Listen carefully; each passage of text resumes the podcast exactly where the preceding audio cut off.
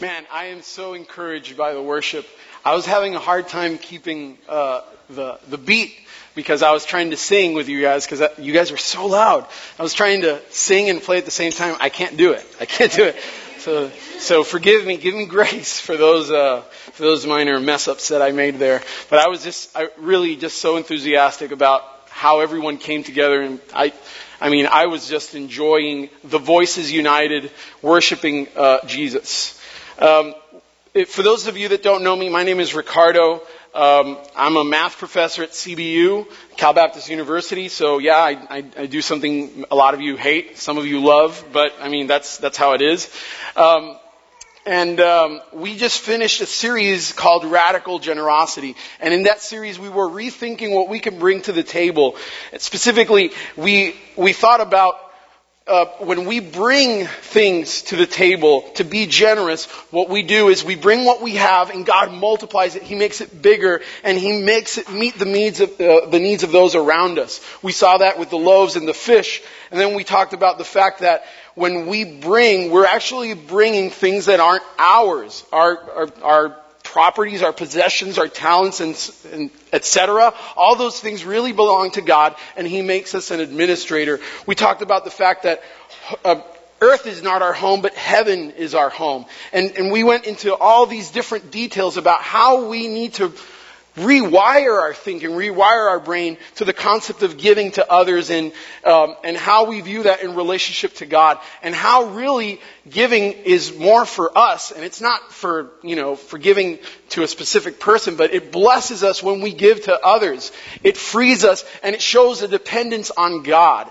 And that series was just powerful. And if you haven't heard all of it, you could go to the podcast section in our website and check it out. But today we start the beautiful exchange series. We have two weeks to talk about the most important and central thing in the gospel, the cross. And not the cross itself, but what Jesus did on the cross, the, the, the display on the cross. The fact that He becomes a substitute for us. And that's why we're calling this series a beautiful exchange. It is a beautiful exchange because a sinner is exchanged with a saint in terms of what they are. One is a sinner, the other is a saint. And the sinner can't prove himself worthy of the standards of God, but the saint does. And the exchange happens. Now here's the thing, the only person that could be such a saint is Jesus Christ because he is God made man. He is God the Son coming to obey the Father and satisfy that substitution in order to just meet the, the, the, the love that extends from the Father for us and meet the justice that is required for our sins because sins must be punished. That's a bird's view, uh, an overview of what we're talking about today. Now, a couple of items that we'll discuss today, we discussed before. So if you were here for our gift of hope during Christmas, the first week of gift of hope was the, uh, the hope for righteousness. So I might hit some points there. Bear with me if you heard some of those points before, but they are necessary to address. Now here's the thing. In order for us to talk about the exchange that happens on the cross, there's some vocabulary that we need to get out of the way. We need to use some terms that pop up in the Bible when they read, when we read them and explain what they mean. And the first one is righteous. This sounds like a fancy Bible word, but righteous. And there's a definition for righteousness, and it's an easy definition. A person is righteous if a person follows God's moral law without failing. Now that's perfection. We said that before. That's following God's moral law with no skips. Now here's the thing. I like thinking of it as two blank pieces of paper. This is Jesus. There's no marks on it. And God gives us instructions. He says, alright, this is a test, right? Here you go. Bring it back to me with no markings on it. That's how you pass the test. No markings on it. And the problem is we do this. Even if it's just one. We didn't follow the instructions. One sin just one sin, two sins, three sins. Society likes to measure the amount of sins or the degree of the sins and say, well, you know, I'm closer to God or, you know, God sees me as good because for the most part, this paper is clean versus another paper that might have a lot more markings than this sin. But the problem is the standard of God is the blank piece of paper. So everyone fails. All sinners are alike in that sense. Now I'm not saying that sins are, are all the same in the sense of consequence and motivation. Indeed, there are sins that are worse than others. But before God and meeting His demands and His, what, what is worthy of His glory, then yes, we fall short. Just one sin is sufficient. It's because at the end of the day, sin boils down to, whether big or small, the fact that we exchange valuing God above all for something else. We find a satisfaction in something else versus finding it in God.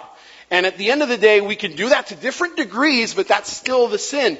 I mean, think about the Garden of, Eden. When you go back to that story of Adam and Eve, if you've heard it, the apple, they're told, don't take the apple, don't eat of this one tree. And they go, they just take one apple and eat it. That's it. You, would think, well, I mean, that's just, a, that's just a minor mishap. Let's just brush that under the rug. But that's the whole point. They exchange all the provision of God, fellowship with God, being in the garden with God. They exchange all of that so that they can uh, taste this enticing thing because they say, well, maybe this is better than what God provides. Maybe this is better than the fellowship that I have with Him when I obey Him. So sin, big or small, yes, they are different. They have different consequences for sure.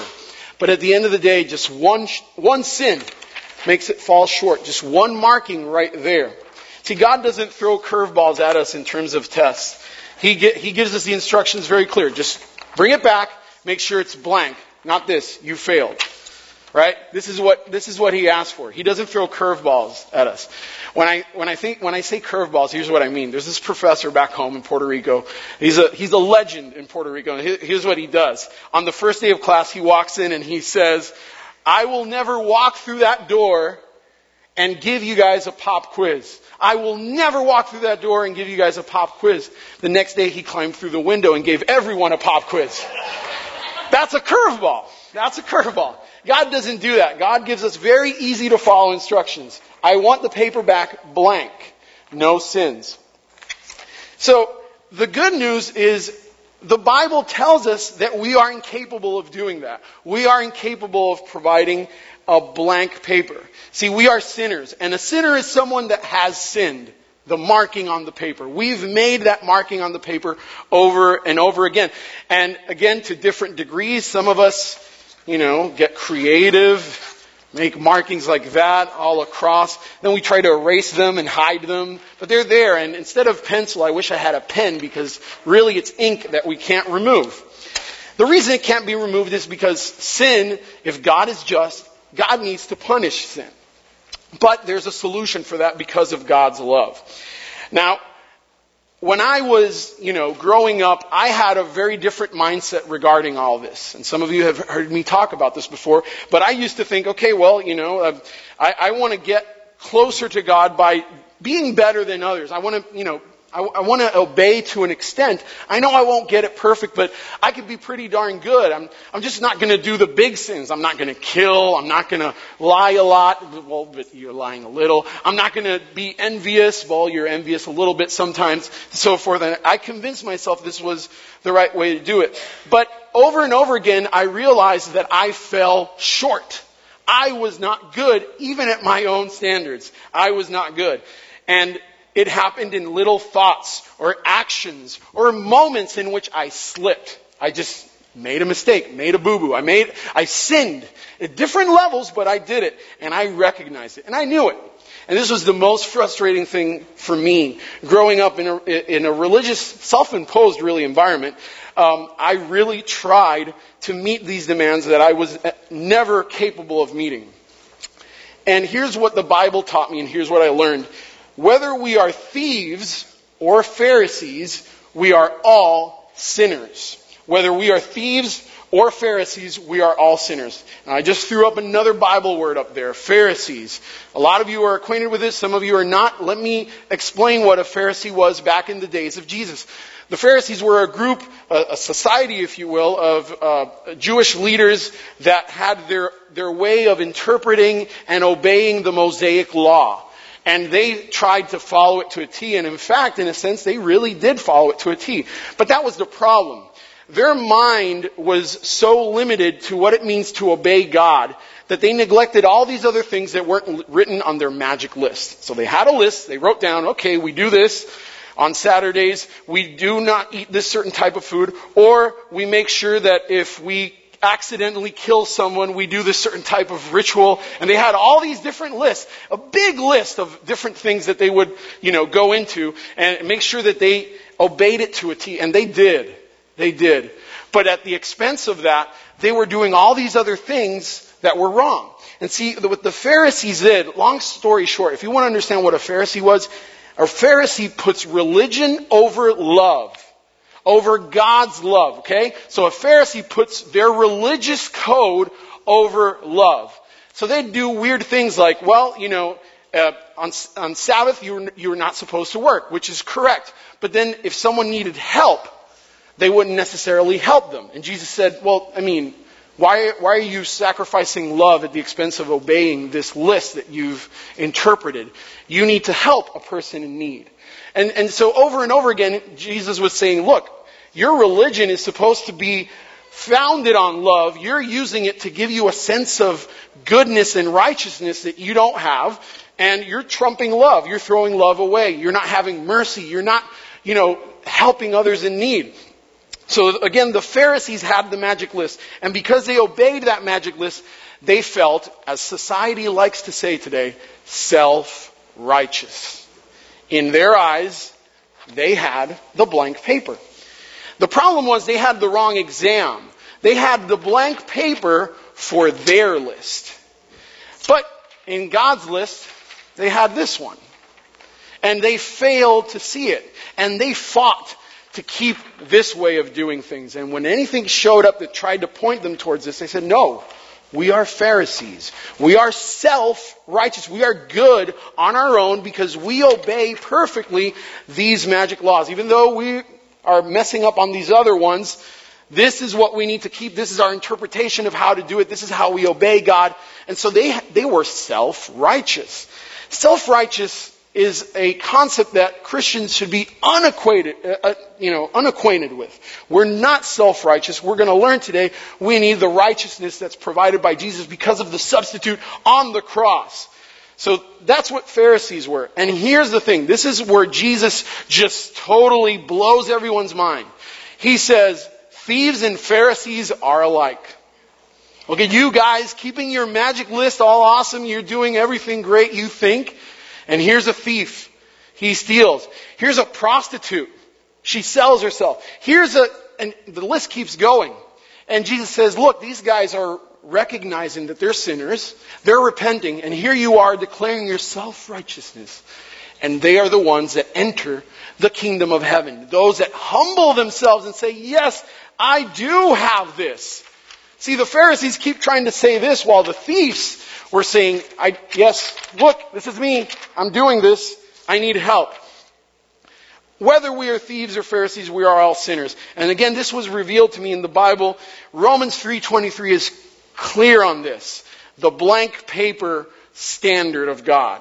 Romans 3.23 says, For all have sinned and fall short of the glory of God. What's worthy of the glory of God? The blank paper. No sins. For all have sinned and fall short of the glory of God. You gotta understand the Pharisees were insulted. Because when he says, all of you have sinned, he's equating them with thieves, prostitutes, tax collectors, and all these other bunches that weren't looked very well upon because they were sinners. They were, Jesus is telling them, you need me as much as they need me. And society messes this up sometimes. In fact, some people that call themselves Christians do this sometimes.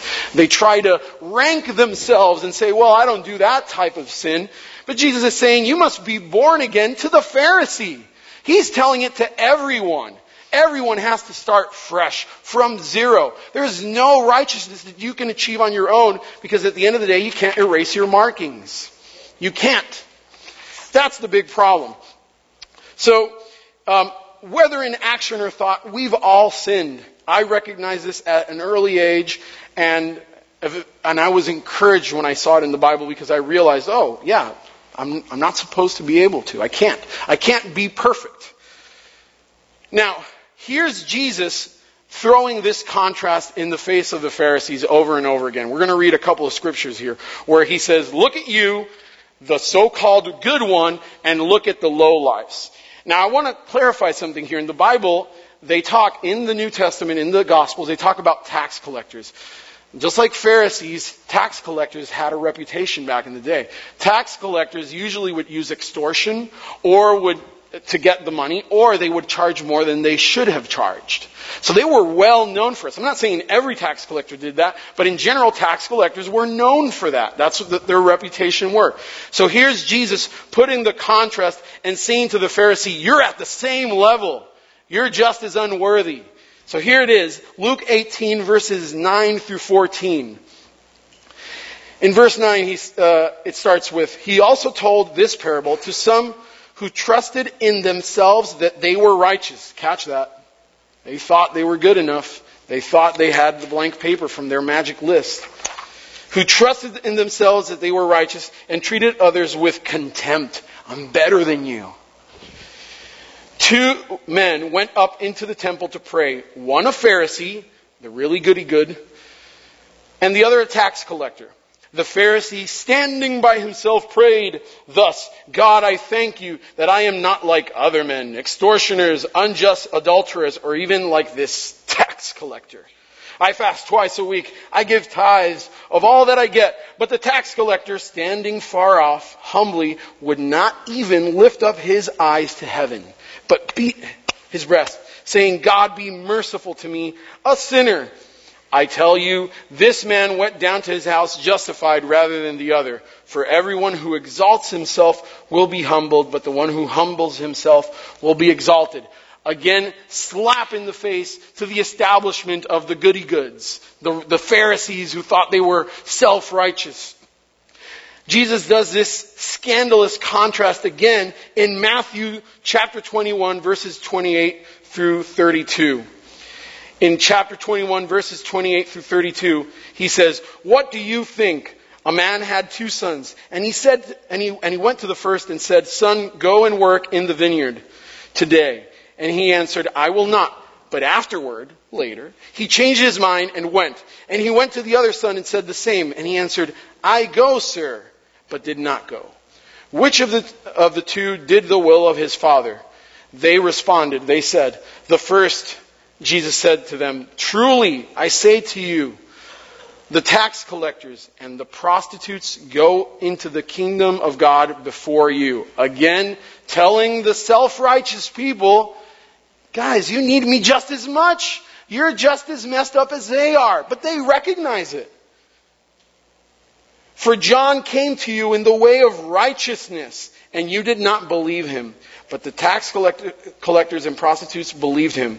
And even when you saw it, you did not afterward change your minds and believe. Repent and believe. That's the key aspect to being part of the exchange that we're going to talk about. And so here's the point. What, why have we bothered with this? Because again, society likes to rank our standing with God. They say, well, I'm better because I don't do those sins.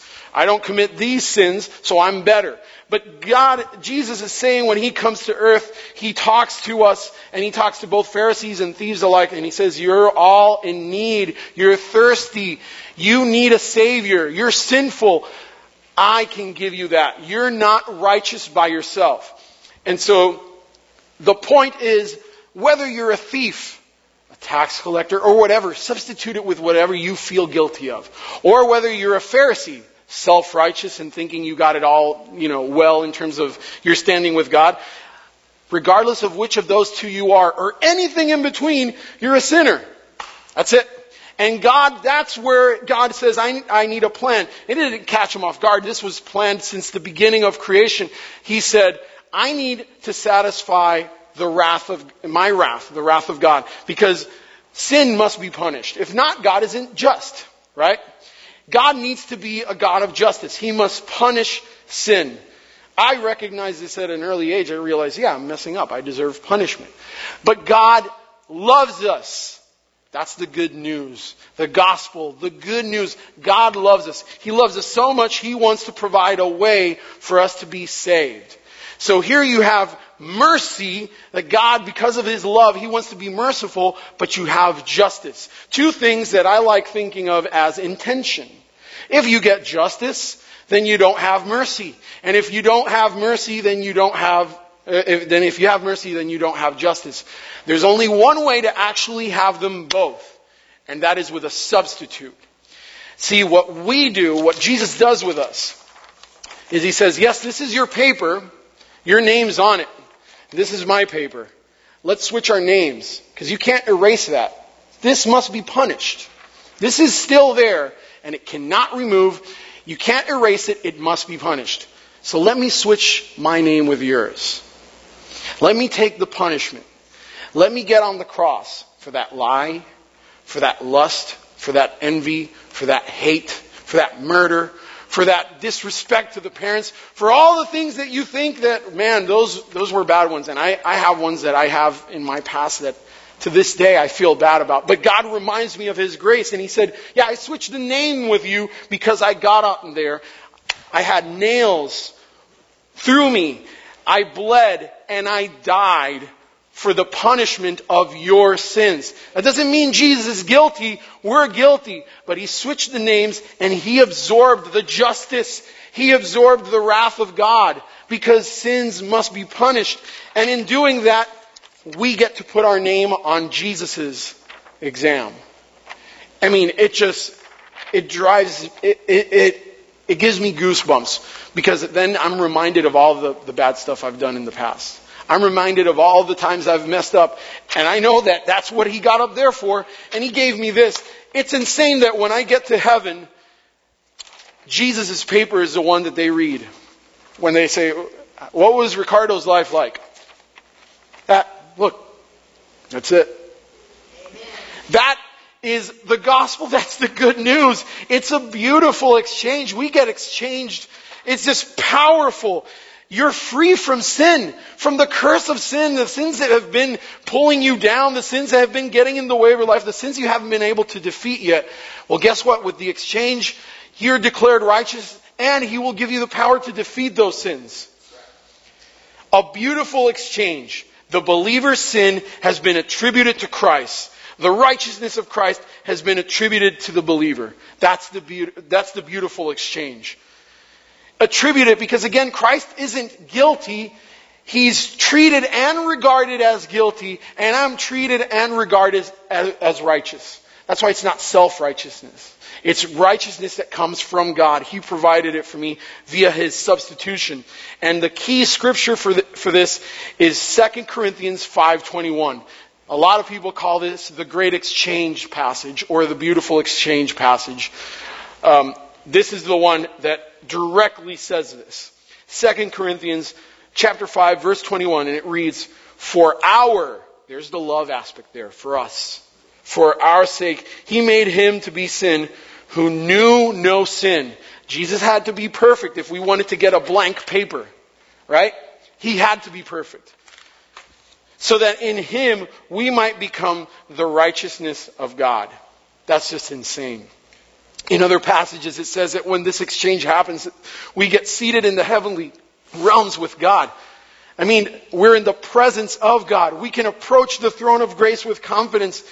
This separation that existed because of sin that happened in the garden is gone, completely vanquished because of this exchange.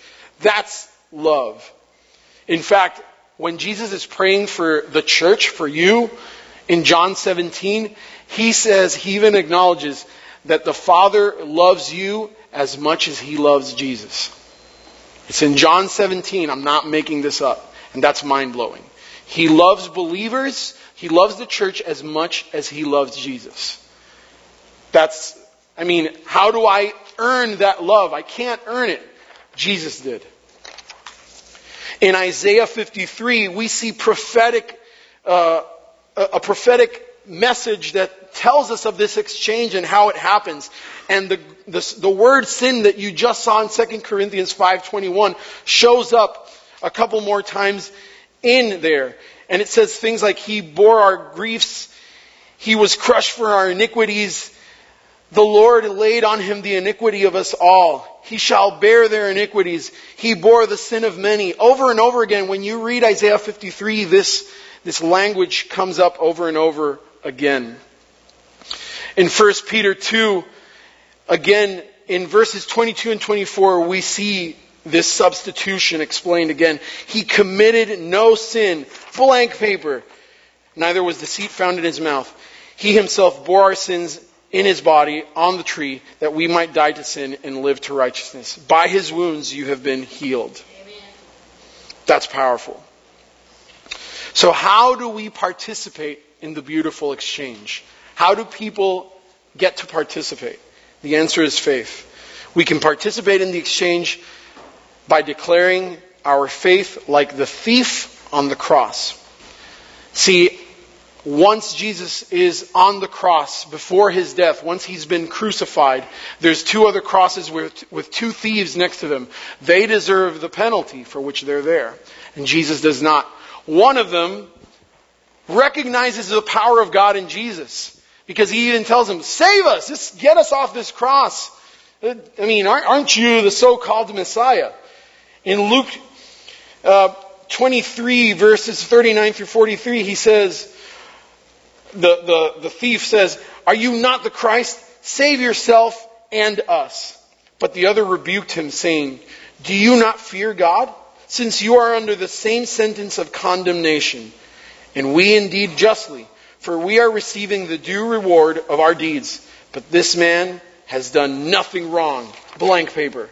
And he said, Jesus, remember me when you come into your kingdom. And he said to him, Truly, I say to you today, you will be with me in paradise. Truly, I say to you, today you will be with me in paradise. That's a declaration of faith. Declare your faith like the thief on the cross. This is the message of the gospel that I can participate in the beautiful exchange if I look at Jesus and I say, I'm a sinner. You're dying for my sins. Can you please save me? There's two key aspects there repentance and belief. That's faith. If you just believe in the power of God, you're the first thief. Yeah, he recognized who he was. Yeah, you're the Messiah. Come, come meet my needs. Get me off this cross, will you? Come on, God, do it, you know, do what your power can do. That's recognizing the power of God and treating it with contempt. The other thief humbles himself and says, I am a sinner. I deserve to die this death. In fact, he's not even concerned about his death. You realize he says, Do you not fear God? He's more worried about his eternal consequences. That's what he's worried about. But he looks to Jesus and says, Look, I deserve this. You don't. Save me. Remember me. Save me. And Jesus, just like that, swaps the names. Flips these around. Just like that. That's powerful. Today in this nation, people think being a Christian is a religious thing. They see Christians as Pharisees. They're not Pharisees. They're broken people that recognize their sin. They look at their sin and they say, you died for them and I need your salvation. You died for them and I need you to bear the guilt of my sin because you loved me. After, after that declaration, Jesus says a couple of verses later, Father, into your hands I commit my spirit. In fact, he said it with a loud voice. And, and having said that, he breathed his last. Died. And let me tell you, not just the physical pain or even the death, but the, the sorrow of carrying the, the guilt of my sins. I'm, I'm going to level with you. I remember back in the day when I did some bad stuff. I remember every lust, every lie, every time that I tried to put myself above others. I remember every time I was hateful, envious, and I see Jesus absorbing that there. And then I think about how he did it for everyone. And that's, that's, imagine carrying that. That's love. We need to break the stereotype of what it means to be a Christian in this nation. We need to preach that message. It's not about being self-righteous. It's about saying, I'm broken. We're all broken. I need Jesus. We need to preach that. We need to tell others, declare your faith like a thief. You're no better than a thief, neither am I. We're all thieves. We're all Pharisees. We're all sinners alike. The beautiful exchange happens through faith. Declare your faith like the thief on the cross, and you will be saved. You will be part of the beautiful exchange. As the band comes up, I want to say a word of prayer. Let's go ahead and stand up, actually. Let's bow our heads. Let's close our eyes. I'm going to make a, a, a prayer, an invitation for anyone that might have not known Christ before, that needs that salvation, or needs to reacquaint themselves with Jesus because they've been far off in sin land. And they want to say, hey, you took care of it. Come, come help me free myself from this. So let's bow our heads, close our eyes, and let's pray. And I'm going to have everyone repeat this prayer with me. Whether you've been a believer before or not, let's just everyone in solidarity repeat this prayer. Father, I am a sinner. I am nothing without you. Jesus, you died in my place for the punishment that I deserved. Save me. And I will carry my cross and follow you the rest of my days. In Jesus' name. Now, with everyone's eyes closed still and heads down, if you prayed that for the first time and you want to acknowledge it, you can slip your hand up. Everyone's eyes closed and hands up if this is thank you. Thank you. Again, if anyone is praying this for the first time, thank you. Praise God. Salvation has come to this place. Last time, if anyone is praying this for the first time or praying it for a, for for just because you needed to reacquaint yourself, praise Jesus. Hallelujah. Thank you, God. There is celebration now in heaven. You can put your hands down. There is celebration in heaven today because we are free. We've participated in the beautiful exchange. And if this wasn't your first time, celebrate it with others. You're no better than them just because they came to the table today. Right? The workers came late and they got the same reward. Praise God. Praise God. So let's celebrate. Next Sunday, we get to celebrate the resurrection, which tells us why we can rise from the grave after we die. Praise God. In Jesus' name. Father, I just want to pray for the souls that have come to you right now. And I pray that, that you bless them with a, a, gravity towards you, that they may be hooked on you, that they may be passionate about you, and want to tell others that we're all thieves and Pharisees alike.